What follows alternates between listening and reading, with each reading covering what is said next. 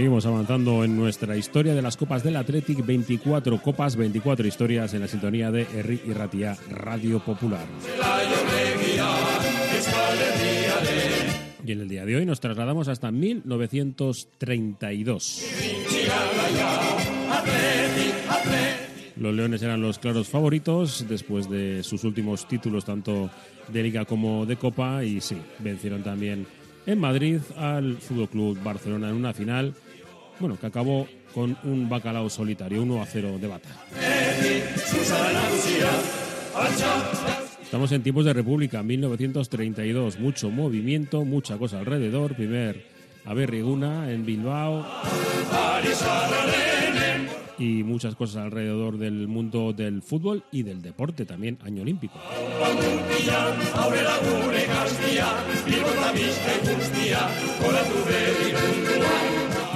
Como siempre, contextualizando el momento en el que el Athletic fue campeón de Copa nuevamente en el año 1932 con música de, de la época, con la voz de Cabranita Aubert.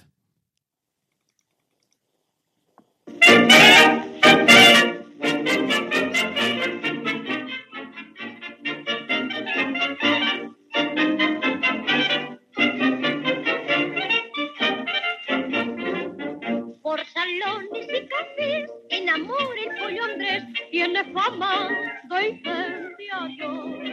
Y en su forma de querer y tratar a una mujer es un revolucionario. Evidentemente eran otros tiempos. La canción se llama Comunista.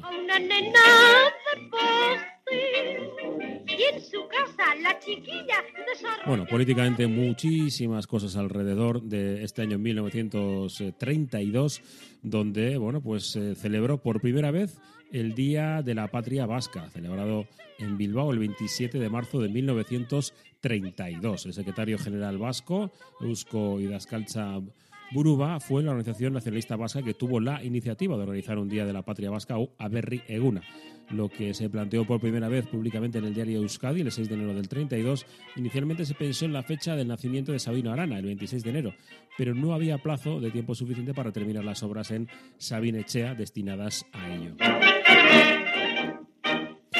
La coincidencia de que en el 32 se cumplieran 50 años de la conversación entre Luis de Arana y Goiri y su hermano Sabino en los jardines de Sabin Echea, por la que este último acabó asumiendo su conciencia nacional vasca, hizo valorar la fecha del domingo de resurrección de ese año, el 27 de marzo, que dejaba un margen de tiempo suficiente. Se planteó que en esa celebración se realizara un homenaje a Luis de Arana como protagonista superviviente del acontecimiento por parte de Elías de Gallastegui, secundado inmediatamente por Ceferino de Gemein, que propuso el secretario el secretariado general vasco la confección de una placa de mármol en la que con letras de oro se inscribiera la dedicatoria de Sabino a su hermano con el libro Vizcaya por su independencia para ser colocada en la fachada de Sabin Echea. La víspera de este primer Aberriguna se procedió en Sabin Echea a la bendición e hizo de la bandera bendecida por el párroco de, de la aledaña iglesia de San Vicente de Abando con lo que se dio inicio a tres días de festividades, ese sábado, el propio domingo y el lunes siguiente. Todos los actos estuvieron bien reflejados en una revista monográfica titulada Berriguna 1932, de la que se publicaron 10.000 ejemplares el mes siguiente. El domingo de resurrección, el acto principal lo constituyó una fiesta, una manifestación masiva de unas dimensiones no conocidas hasta entonces, que desfiló por la Gran Vía bilbaína hasta Sabin Echea. El gobernador civil dio una estimación de 65.000 asistentes. Año 1932, el primer momento en el que bueno, pues se- celebró el Día de la Patria Vasca. Y tratar a una mujer es un revolucionario. Como es cosa natural, ha inculcado su ideal a una nena de poste. Y en su casa la chiquilla... En cuanto a las Olimpiadas de, de- de Los Ángeles, eh, no fue ningún mm, deportista vasco, sí, uno de, de Iparralde, pero bueno, en cierta medida el lanzador de peso del Biarritz Olympique, el Clement Duor, fue representante de, de Euskal Herria en esos Juegos Olímpicos.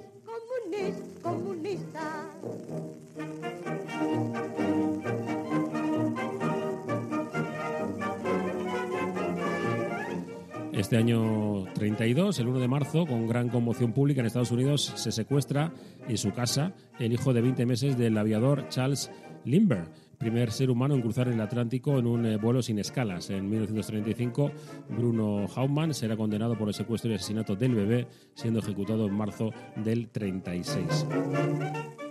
Henry Puyi, el 9 de marzo, que ha sido el último emperador de China durante el periodo del 1908 al 12, se convierte en regente, una marioneta absoluta del Estado japonés eh, Manchukuo, que ejerciendo como tal hasta la captura por las tropas soviéticas a finales de la Segunda Guerra Mundial. Y cinco años después de que el mencionado Charles Lindbergh eh, lograra cruzar el Océano Atlántico, lo hace la aviadora norteamericana Amelie Earhart el 21 de mayo. Y en Alemania, tras haber disuelto el canciller Franz von Papen al Parlamento, tienen lugar elecciones parlamentarias adelantadas para elegir a los miembros del Reichstag. El partido nazi de Adolf Hitler se convierte en la primera fuerza política del país al obtener 230 escaños, pero no logra la mayoría absoluta. El 5 de marzo del año próximo, los nacionalsocialistas sí que arrasan en las elecciones, iniciando la dictadura más cruel de la historia de la humanidad. Y un par de datos más de este año 1932. Es elegido presidente de Estados Unidos por primera vez Franklin Delano Roosevelt.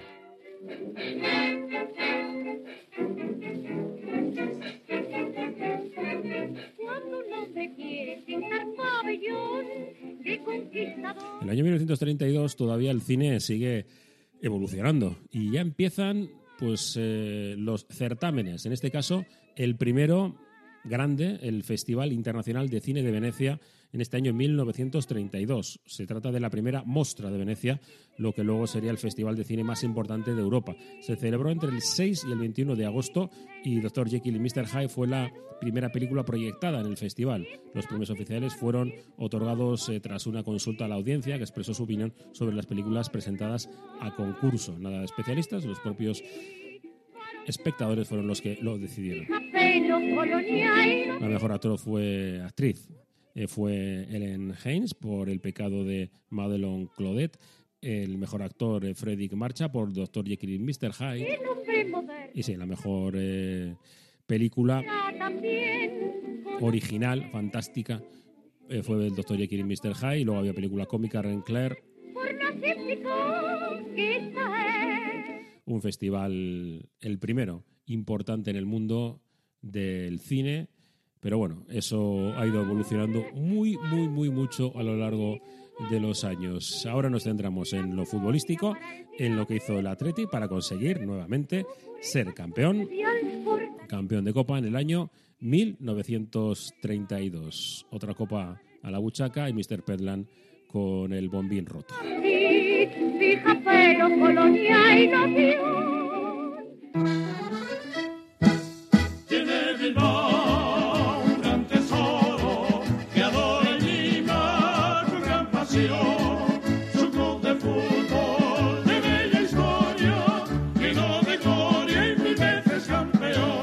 Seguimos ahora con lo futbolístico de este año 1932, la tercera consecutiva de los Leones y por consiguiente la Copa en propiedad. El fútbol el rey, llaman el León y la afición del rey. Este Atleti que, bueno, ya venía pues lanzado, evidentemente. Había ganado dos títulos de liga, había realizado dos dobletes y evidentemente pues lo que quería era seguir eh, increciendo ese potencial del eh, fútbol en el Estado. Era el mejor equipo del momento. Bueno, vamos con eh, los equipos clasificados para la disputa de este campeonato de Copa la Copa del Presidente de la República. Los campeonatos regionales disputados en la primera mitad de la temporada sirvieron de clasificación para el torneo. Los cuatro primeros de los campeonatos reunificados de Centro Aragón y Puzco Aragón, los tres primeros de Cataluña, Vizcaya y el campeón Astur Cántabro, campeón y subcampeón de Galicia, Valencia, Murcia y Andalucía. Y los campeones de Extremadura, Baleares y Canarias. En un total de 28 equipos finalmente disputaron esta Copa de 1932. Cantemos pueblo bilbaíno nuestro torneo, el Atleti fue el campeón, con el Alavés en segunda posición y el tercero en discordia fue el Arenas Club de Guecho. Evidentemente el sistema nuevamente de la Federación Española de Fútbol fue pues, el de los 24 equipos, los mejores clasificados de los campeonatos regionales y el número de equipos eh, en función de su nivel de competitividad. Cuatro participantes de, de los mejores grupos, tres de Asturias, Cantabria, Cataluña y de Vizcaya, dos de Andalucía, Galicia, Murcia y Valencia y un participante de Baleares, Canarias y Extremadura. Los crucipeños de toda España siguen atentos y con pasión. El torneo se desarrolló por eliminación directa con rondas a doble partido, excepto la final. Bandera y se disputaría nuevamente en Madrid, en Chamartín. En la eliminatoria de 16 de final quedaron exentos el Athletic, el Madrid, el Barcelona y el Unión de Irún.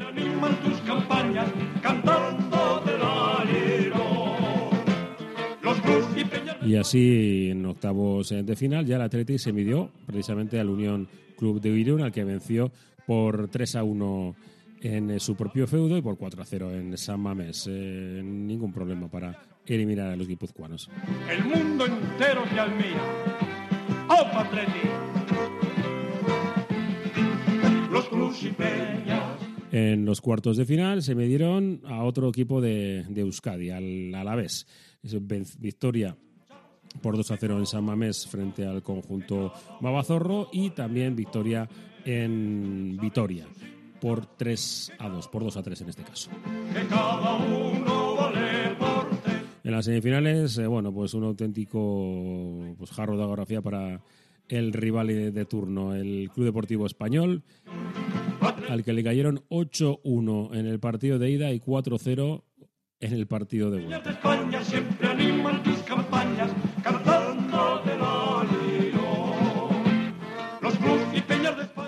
Y claro, pues eh, había que disputar una final contra el Fútbol Club Barcelona, que había sido el mejor por el otro lado del, del cuadro.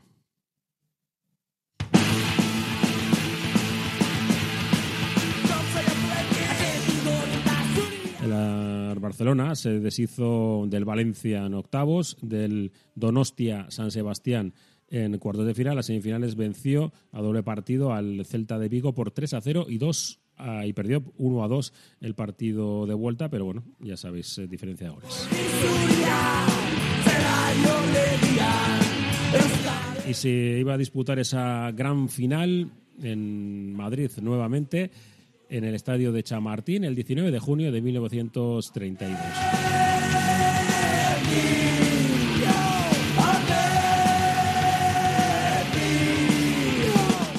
Este momento ya empezaba a ser una costumbre para los aficionados rojiblancos y se desplazaron ni más ni menos que 4.000 aficionados eh, sur y gorri para animar a nuestro Atleti, que bueno, hablan las crónicas de la época que para animar al equipo de Mr. Pedland se dejaban unas 20 pesetas para viajar en la vaca de un autobús y bueno, pues eh, así pues formaron eh, ese enorme grupo de aficionados en Madrid frente al Barcelona con 4.000 de los 12.000, prácticamente un tercio de lo que estaba entre los aficionados.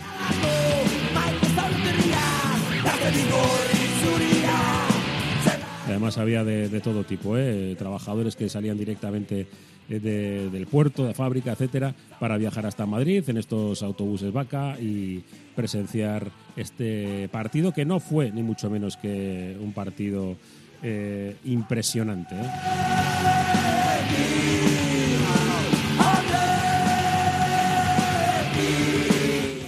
Si nos fijamos en lo que dice la, crónica de- del mundo deportivo de esa época, dice el titular Atlético 1 Barcelona 0.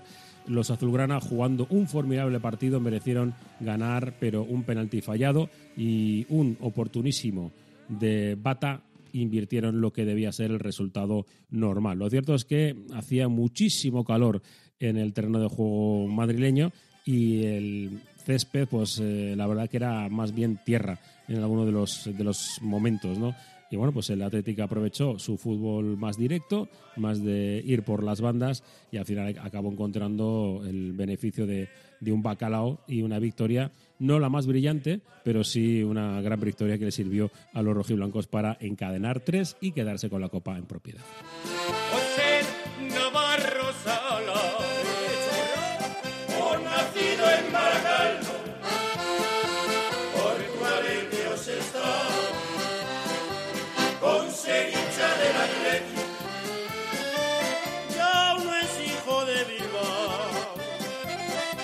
Alineación casi de memoria, con Gregorio Blasco en la portería, José María Castellanos y Juan Urquizu en defensa, con ser hincha del Atlético. ¡Opa! Luis María de Uribe, José Muguerza, Roberto Echevarría en el centro del campo, con Ramón Lafuente, José Iraragorri, Chirre Segundo, Bata y Guillermo Gorostiza en punta de ataque. Con arbitraje de Pedro Escartín, el bacalao del Atlético lo marcó Bata en minuto 57. Y además fue un partido en el que se enfrentaron dos técnicos ingleses, nuestro Frederick Pedland y por parte del Fútbol Club Barcelona, Jack Greenwell. y uno más de su afición, y el que apoye su cantera con gran nobleza y tesón. Y nuevamente, pues eh, los balonazos que lanzaban algunos de los jugadores de- del Athletic, incomprendidos en la época en la que se jugaba eh, por abajo. Pero bueno, nuestro Athletic eh, evolucionó mientras que los demás se habían quedado un poco anticuados en esta forma de, visibilizar el fútbol. Hablando de, de- claro, evidentemente quedó en propiedad el título para el Athletic porque había ganado tres de forma consecutiva y se volvía a hacer algo tradicional que era pues el mítico ya eh, sombrero de Mr. Pedland, pues el bombín se convertía nuevamente en una pieza eh, destrozada, porque cada título que conseguía el Athletic, los jugadores rojiblancos lo que hacían era, pues bueno, pues eh, llevarle un buen golpetazo y tirar para abajo el bombín para dejarlo prácticamente en nada. Fue Chirri segundo el que cumplió el rito de aplastar el bombín de Mr. Pedland y era el quinto en tres años, dos dobletes y tres copas, ni más ni menos para nuestro Athletic. Eso, bueno, pues prácticamente incomparable, mm, viendo también los tiempos en los que se estaba viviendo, ¿verdad?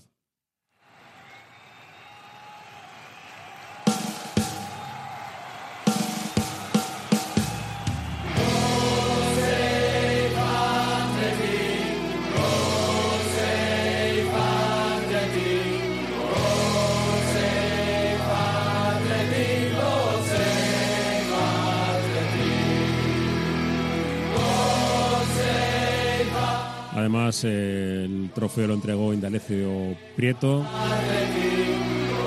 el ministro de Obras Públicas del gobierno republicano, que, bueno, que estaba encantadísimo de que fuera el Atlético el campeón.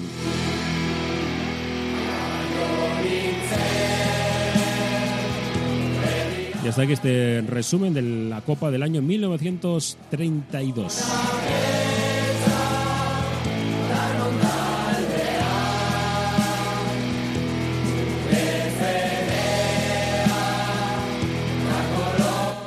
Número 12 más 1, porque bueno, ya sabéis que una, la primera, la de la coronación de Alfonso XIII, no la recoge la Federación Española, nosotros sí, 12 más 1. 24 copas, 24 momentos, sintonía de Herri Ratia, Radio Popular.